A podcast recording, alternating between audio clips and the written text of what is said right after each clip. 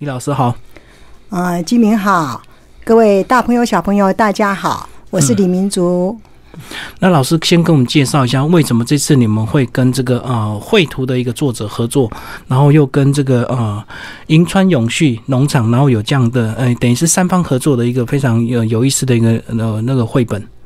嗯，其实这个这个开头很有意思，就是从一本会一本期刊论文开始，嗯是一本国际期刊论文哦。那这是一个很深奥的一个文学的学术的东西。嗯那这个银川米的老板，就是他们夫妻两个呢，就来找我，跟我谈到说，这本论文呢、研究的就是他们银川这块这一大片稻田里面，他们发现有几种昆虫呢，是一个很棒的绿色环保指标的动物。嗯嗯那这里面呢，他们就发现是像橙瓢虫啊，像日本长脚蜘蛛。嗯，那除了这个之外，当然还有像糖水蝇这一类的，然后他们就他们体积就比较小一点。嗯，那他把这个论文拿给我看之后，我觉得这个不只是有知识、有学问或者做研究的人在看，就这这样的一个理念，应该给我们孩子分享。嗯因此，我们就把这深这么深奥的论文转化成孩子浅显易懂的故事，让孩子因为这样的一个故事去认识了有机稻米，还有这块土地。嗯，老师把那个期刊给我们看一下吧。好哦，你现场也有带这个期刊。对对，这个地方呢，他们做了一些数据研究，像你看到这里面，他们研究里面，他们研究里面有对橙瓢有就看到橙瓢虫。有长脚蛛，对，那他们的地点就是在花莲，呃，护理护理乡这个地方。嗯那它这个这个地方主要大宗的稻米，有机稻米是以银川为主。所以银川永续农场是一个非常大的一个有机呃稻米的一个基地，就对。是是，他们原来是、这对夫妻很有意思，他们从一两分地。那回到家乡开始去经营有机稻米，嗯到现在有三百多公顷，是我们全国最大的有机稻米嗯嗯。场域。好，那李老师把这个绘本的作者先帮他介绍一下吧。那我们画家是那个呃刘珍秀，嗯刘珍秀他是一个曾经得过金鼎奖的绘本作家。嗯那他当初呢接接受这样的邀约，他也觉得很兴奋，因为他从来没有去好好深入有机稻田去了解这些稻米。嗯哼，那也因为这样的一这这一次的踏查还有绘画，让他更深入了解。嗯，好，所以老师，你过去对这个呃陈瓢虫也没有特别的想法吗？嗯，对陈瓢虫我没有特别的想法，但是对这片土地我非常有想法。嗯因为这一对夫妻他们在银川这一在护理这一带已经经营了二十三年了，从第一年开始我们就认识了。我一直在观察一对年轻人回到家乡，早期在没有青龙返乡的观念之下，他们就愿意这样子放弃在台北很高我的收入，然后回到家乡去好好经营他们的土地。然后他发现一片土地还不够，应该要集合大量，才能够让有机农农场啊更有序发展。哦，所以他们出产就是银川米，就对。对对对，很多人都会问我说，为什么他们叫银川？是跟日本有相关？事实上，银川是他爸爸的名字。嗯嗯。好，那现在就请老师，我们一边聊一边这个给我们的现场呃看到画面的这些观众能够欣赏一下这个里面，嗯好啊，哎，这是我们的翻页之后的一个蝴蝶页。嗯，你看，我们连蝴蝶页都做的这么精致。一，般上有些绘本一打开，它就是单面，就是单单色的，我们就哦连这个都画上去了。我们就希望说，这一本书它的它的最大的利基全部都用到了。嗯嗯然后这是我们的书名页，书名页，那我们把那个主题写下来了。然后，好，我们故事就从这里开始。陈瓢虫遇到危机啊，对，就是当成瓢虫呢看到其他的成瓢虫们呢一只一只的倒下来了，嗯，他知道是应该离开这个地方的时候了。因为我们画面就可以看到这个过去传统的农法就是要撒农药，对，这就是一种一般上我们所知道的惯性农田，嗯他们就会习惯用农药来解决一切，但是他忘了说，其他在这边生存的那些动植物其实都是有受损哈，甚至连土地都会受损，因为农药它有时候会残留在土地里面，嗯嗯嗯，所以它那个危害是不可限量的，对，影响非常多影响，非常大。对，嗯嗯好，那接下来呢？这成瓢虫飞到哪里去呢？成瓢虫，你要去哪里呢？正在织网的日本长脚蜘蛛就抬起头来问他。然后呢，这个这长脚哥呢就开始咳嗽，然后说：“哇，这个这个时候呢，实在是这个时候呢，实在是应该要要搬家了。我看你要搬家，我要跟着搬家，因为我发现我自己本身那个开始也开始在咳嗽了。”嗯嗯，他这样一讲呢，旁边有那个唐水英，唐水英就说：“不只是你哎，我也是这样子。”所以这三个都是在稻田里他们都要原来原来都在惯行稻田，嗯嗯就他们觉得发现说他们已已经遇到了生命的危机了，是必须要离开这个地方，想要找新的一个家生存下去。嗯于是呢，他们就结伴离开了。结结伴离开之后呢，他们就飞啊飞啊飞，飞到这个这另外一一块稻田里面去。嗯这个陈瓢虫啊，其实眼睛很厉害，哎你看看啊，那长脚哥，你看看那个跟那个插秧机啊，他很偷懒哦。嗯他为什么很偷懒呢？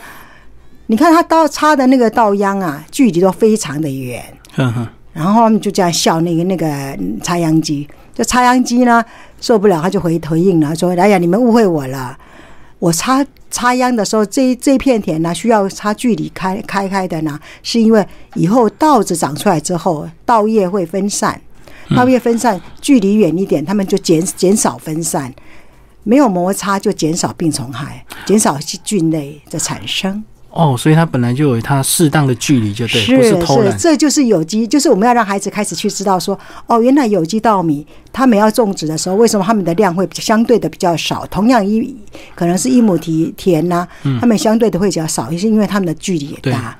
哎，对。然后接下来呢，他们在发现说，那个亩田的旁边的那个田埂也跟他们以前在惯行农田的那个田埂不一样。嗯以前在惯行农田的田埂，现在我们目前看到的也是这样啊。这样像在西部这边，很多都是水泥的。嗯，诶，感第一个感觉就是说它很干净，对，但是相对的，它对对这些昆虫，对对这些在生长在这边的的动物们，其实并不是一个好事。嗯，所以这个陈瓢虫，他就看到这个这一片田，他说：“哇，这个这个田埂不一样哎，长满了花花草草嗯啊。”那那个长脚哥看的也很惊，也也很高兴。然后陈瓢虫又说：“哦，对了。”我们以前的田埂都是水泥做的，这里好像好多好多野草野花，有很多花粉花蜜，嗯看起来很好吃哦，嗯，所以他们就开始注意到，这块不只是田不一样，连田埂都不一样，都长得不一样啊。那他这样一讲呢，旁边有一只在那个那个马兰，这这一棵就是马兰哈，那野野花里面，那个马兰呢，要从那个哎那个姬晓峰就从马兰里面呢就探出头来，他就说。哎呀，你喜欢你就住下来啊，这边很这边我在这边生活的很好啊。嗯嗯，于是他们觉得，嗯，有人劝他们，就讲他们也想试试看，在这边待留下来，看怎么样。对，那么他们住在这边之后，他们看到这一个这块农田呢，从它开始插秧到它慢慢长成了，还有经过了它抽穗了。啊，它开始结，它开始结实累累了，它开花了，结实累累了。他发现这个地方真的是跟他以前的生活都不一样了。但是突然在稻米成开始成熟的时候呢，发现一件事情了。突然有一天呢，那个陈瓢虫正在觅食的时候，他发现一件事情，他说：“哎呀呀，不得了，不得了！长脚哥，赶快躲起来，赶快躲起来！有人要来抓我们了。”嗯因为他远处看到了一只手拿一个大大的捕捕虫网就扣到他们附近了。哦，他以为坏人来了，他以为坏人来，他们赶快躲起来。他告诉那个长脚哥，嗯他们好不容易逃到这边来，没有想到遇到这种另外一个危机。对，就这时候呢，呃，这个白露丝就出现了。白露丝在旁边就告诉他们说：“你们不用怕啦，那是一个研研究员，嗯他正在帮农夫呢，呃，调查农田里面的害虫跟益虫的比例。这对农夫来来说呢是很重要的哦，啊、所以你们会忙着吃稻田里面的害虫，你们是农夫心目中的益虫。”嗯嗯，所以你们不用担心，他高兴欢迎你们都来不及了，怎么怎么会害你们？不会的，你放心。是，那那个嗯，陈瓢虫跟那个长脚哥就说：“哦，原来这样，松了一口气。所以故事到这边就让小朋友知道说，哦，原来陈瓢虫跟这个呃长角猪都是异虫，益虫对，嗯晶晶凸显，开始把他的角色、他的身份凸显出来了。嗯，对。然后接下来呢是一个比较特别的，就是一个拉叶拉叶式的。然后我们这里面呢，就是开始让很多孩子去认识，说原来稻田里面那些动那些动物们，他们住的地方还不一样。对，所以这个就用那个白露丝的身份来介绍，说欢迎你们到稻田公寓。嗯嗯，那很多读者对这一面都觉得很有兴趣，就是他们都不晓得，原来稻田里面各种动物呢，它的生生长呢，还还可以有不分区块的。而且这一页就是做成长的，就是像对公寓的的形状，对大家这个分层居住。对对，各各住的位置都不一样。像说啊、这个长脚猪呢，因为它会织网，它就在顶楼，它就住在顶楼。然后那个成瓢那个成瓢虫呢，它它就可以去追逐那些飞丝啊，还有叶蝉啦、还有那个那个蚜虫啦、它去追逐这些，它就想要吃这些。那它的位置刚好就在中层。然后另外呢，这边比较有趣的是，这很多小孩子以前都不晓得，在这里我们画了几只，也是蜘蛛，但他们没有看过。其实它它很小，看得见的哈，也我们用肉眼看得见的。这种蜘蛛呢，它不会织网，嗯，它是不会织网的蜘蛛，所以它当然没有办法在上面织网，它就在它它的位置就在一楼，它就住一楼，是它就等着上面飞飞那个飞下来的那个什么飞丝啊，或是蚜虫啊飞掉下来的时候，它就可以吃它们。等在下面的。对对对，所以它就是叫做猫蛛，嗯，嗯，猫咪的猫啊，猫猪猪，嗯嗯哈。那另外其他的呢，有些从像说鸡小峰，他们就是来回来回这样飞着，所以他们的居无定所。是 哎，这样这这里面这一这一页最主要是让孩子去认识了。原来稻米呢，他们里面呢有这么丰富的一一个生态出现。嗯嗯，那前面前半段呢，我们大概都是在讲那那些昆虫跟稻米之间的关系。对，接下来我们当然就知道稻米一定跟人有关，主角要进来我。们就让人类出现了。嗯人类要出现呢，我们也让小朋友先出现。那这里面呢，就都会的两个小朋友进来，来到这个稻这个这个稻田里面。那这这一天呢，这个小小晨晨呢，就是这个陈瓢虫呢，他吃的很饱，在稻叶上休息哦。他自己看着自己，因为他在这边吃的太好了，他说：“哇，在这边食物太丰富了，我好像变胖了，我会不会飞不动啊？”嗯嗯，然后呢，当他自己在那边看着自己的时候呢，那个长脚哥就叫他说：“哎，小晨晨，小心啊，有人类来了，要赶快躲。”正当小晨晨跟准准备要逃走的时候，他听到小朋友的笑声，那他说：“好奇怪哦，为什么奶奶的田里面呢有那么多瓢虫跟蜘蛛网呢？”嗯对孩子来讲，好像看起来这个稻田是这样有点脏脏的，怎么到处都是蜘蛛网都没有整理呢？对，啊，然后呢，这个爷爷就讲了啊，他说：“别小看这些昆虫跟蜘蛛啊，他们都是爷爷奶奶的好朋友哦。有了他们啦，这片有机稻田才能长得好收成，要好好谢谢他们呢。”就小朋友一听到这句话之后，就说：“谢谢瓢虫和蜘蛛帮助我们。”嗯，那对他们来讲，对小晨晨跟那个长长脚哥来讲，他们第一次听到小朋友对他们感谢，对人类对他感谢，对，啊，觉得好兴奋啊，好高兴。然后爷爷又跟他们开始跟他们介绍说，呃，这些益虫呢，它是可以帮助这个稻田呢，把那个害虫吃掉。那稻米，我们的稻田呢，就不需要撒农药了，没有污染，就会有健康，而且是有机的稻米产生了啊。然后小朋友说：“哦，原来如此哦。”呃，爷爷就是很开心的介绍说啊，所以陈瓢虫跟长脚猪是有机稻田的代言人啊，它就是一个绿色的环保指标啊。那在这张图里面看到到小朋友，因为这是一个有机、是友善的、是无毒的，小朋友就可以安心的在这在这个小水池、小水沟边玩哦，最后就吃饭了。后面呢，嗯。我们当然稻米种大，在长大了，当然要吃，要把它拿来吃了哈。那在这一幕里面呢，我们就是让陈瓢虫看到他们一家一家人在吃米饭的样子，嗯，然后呢，那小朋友就开始想说：“哇，这白米饭好好吃哦！”那爷爷就说啊：“那当然啦，这是用最自然的方式种出来的米呀、香喷喷的，而且又健康。”这爷爷非常得意的对着他们讲啊啊，那你们就大家就多吃一点吧。嗯小朋友说：“好啊，那奶奶啊，你赶赶快再多多盛一碗给我，我也要啊。”另外一个小朋友说：“我也要啊啊。”啊，当小晨晨啦跟长脚哥看到这一幕啊，这一家人这么幸福，小晨晨忍不住转过头来跟长脚哥说：“长脚哥。”这片有机稻田就是我们的新家了。嗯嗯，那定居下来了，因为对，就是我们真找到了啊，找到我们的新家了。而且这边看到人类跟昆虫是可以共生的，对，是可以共生的，对，共生共荣，就是一般上我们说有机稻田所产生的意义。嗯，对，嗯。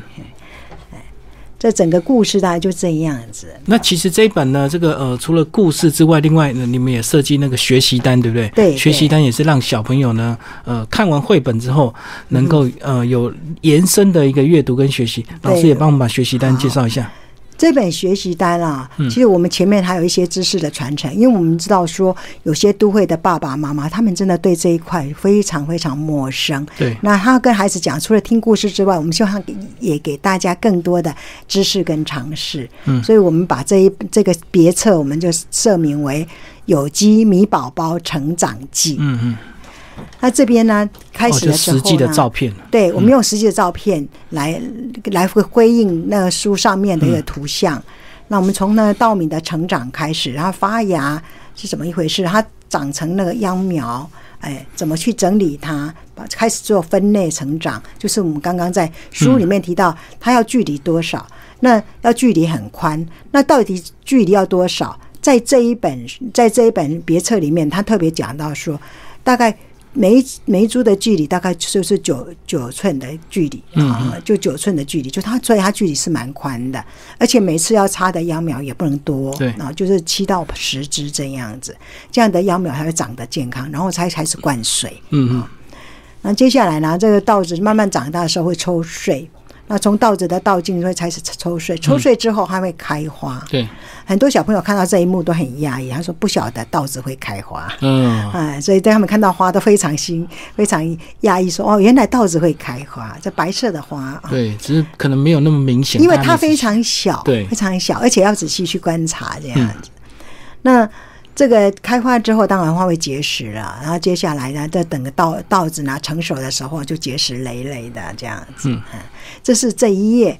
那翻面过来哦，我们大正反面都没有浪费掉。这一面呢，谈到的是有机到底是怎么一回事。嗯很多小朋友啊，到那个跟妈妈到有机店去，我就曾经看过这一幕，孩子就会问妈妈说：“那为什么一定要买有机嗯？”妈妈说：“因为健康啊，这个是好的。”啊，为什么是怎么叫有机？妈妈讲不出来，就说啊，反正会带回家吃，你就知道了，就敷衍他。那这边我们在帮妈爸爸妈妈的忙，去了解说，哎，有机稻到底是怎么一回事啊？那包括说，为什么呢？要有这样的这这这样的这样的做法？为什么要用有机的方式去哎去培养稻子呢？哈，那还有有机溶化啦，它有有哪些哪哪些部分？我们可以用的有哪些部分不能用的？像我们一定拒绝用化学肥料，对。但是我们用的是天然堆肥啊，啊，把它放到泥土里面，让它融合之后，它自然产生养分了。那稻子种上去，在土壤里面，它就已经开始在吸收养分了。嗯那接下来呢，还有有关那个不为什么不喷农药？因为也不怕它吃光光呢，因为它里面呢已经自己形成了一个食物链了。对。然后有机农法呢，对谁有好处？这个真的不只是对农夫而已，也不只是不是利基的问题，而是说它整个是对人的健康、对土地、对人、对整个环境都是有一种意义存在的。嗯，所以其实推广有机有时候就是要呃，能够跟那些昆虫生物共享啊。其实有时候就算他们吃的一些，其实占整个收成的比例并不会太高。是是，他们是这样，所以它的收成一定同样的大小的那个那个田，大概就没有惯性那么丰富，但是。至少它是一个安心可以吃的东西，嗯嗯嗯。所以老师，你过去有吃过银川米吗？有，嗯，一直都有。是它口感怎么样？它它的我我用我用一个形容好了，它比较特别的就是它有一种米是大概我看全省只有他们这一家有做，它叫做鲜米急送，就从割到之后三天内一定到你家，然后还有一个时间线，你就要开始吃。那它这种米饭就是你煮下去，从开始没有多久，你就一直闻到整个屋子里面都是那个稻米香味。哦，那种香味，而且那个香味是久久不去。是像我，我现在下班之后开了门之后，他就说他就知道我们今天煮的是什么米。他说：“哇，今天这个一家一马上就知道说是刚刚送来的米饭。哦，所以新鲜这个现煮真的有这么棒的这个味道。哦，那个差很多，嗯我觉得啊。然后第二个就是像我很少在吃白米饭的人，我都我喜欢用谷吃五谷米的。哦，杂粮的，哎，杂粮加他们也有杂粮，但是我觉得我喜欢我喜欢吃杂粮饭。那但但是如果他们的米，我就喜欢用白米饭，因为它白米饭它自己本身就具有它自己，一般上我们说它的它的饱和度够，嗯它米粒饱和度够，对，它煮起来的感觉就是它的 Q 度够。嗯，而且它他们有经经过筛选，有经过那么多层的检验，所以我们吃起来就第一个就是你安心嘛，第二个就是你吃起来好吃。它它那个你咀嚼之后，你会知道它那种饭香就在你嘴里面绕。嗯，哦、就是这种感觉，所以呢，长期吃下来的感觉，我就觉得说，OK 啊，这种这种就是有机米，不只是它是健康好安全而已，它要好吃啊，也很重要。对，所以他们现在已经行。销到全世界去了。嗯，所以老师讲一下这本出版有没有一些读者跟粉丝有一些回应？因为陈朴总比较不熟悉哦。是，嗯，呃，对，第一个就也有趣的，就是有一个读者问我说：“为什么你的书里面要画成瓢虫，不画那个星星瓢虫？那红色上面还有一点点那个，那个很漂亮，那比较漂亮啊。”我说：“问题是，实际上在农场里面你看不到那个，你看到的就是成瓢虫。”嗯，真的就是因为那这是一个研究，这是一个真的事情，然后我们就是借着这个真的事情，要让孩子去认识。我们当然不能随便糊弄说用那个漂亮，当然那不要漂亮还有很多种啊。然后那个陈瓢虫，哎，瓢虫料很多种类都很漂亮。然后像那个长脚猪，它也不长得不是怎么不是很很特别，你刚刚看到那个图就知道。但是它就是在上面会吃织织网，其他其他的那个蜘蛛没有看到，就是看到主要就是它们。那这一次我还前上个礼拜我又去花东一次，因为我很好奇说，难道是只有银川这一块土地才有这样的一个研究价值？它附近的其他的有机店、有机稻田是不是也是这样？嗯，那所以我们这一次刻意去别的地方，那我让我们觉得很欣慰的是，我们这样的写法是对的，因为其他像它附近有一个六十担山，我们是种那个金针的，那附近就有一个叫罗山村，他们也是有机有机稻田。他我我去跟他访问他，他也是讲说这个都一样啊，我们这边也是这样，也有成瓢虫、长角猪都一样，所以让我很欣慰，就说我们这样的写是正确的，那也让孩子看到有趣的故事，还有正正确的一个知识。嗯好，今天非常谢谢李明珠老师为大家介绍他的呃新创作的绘本。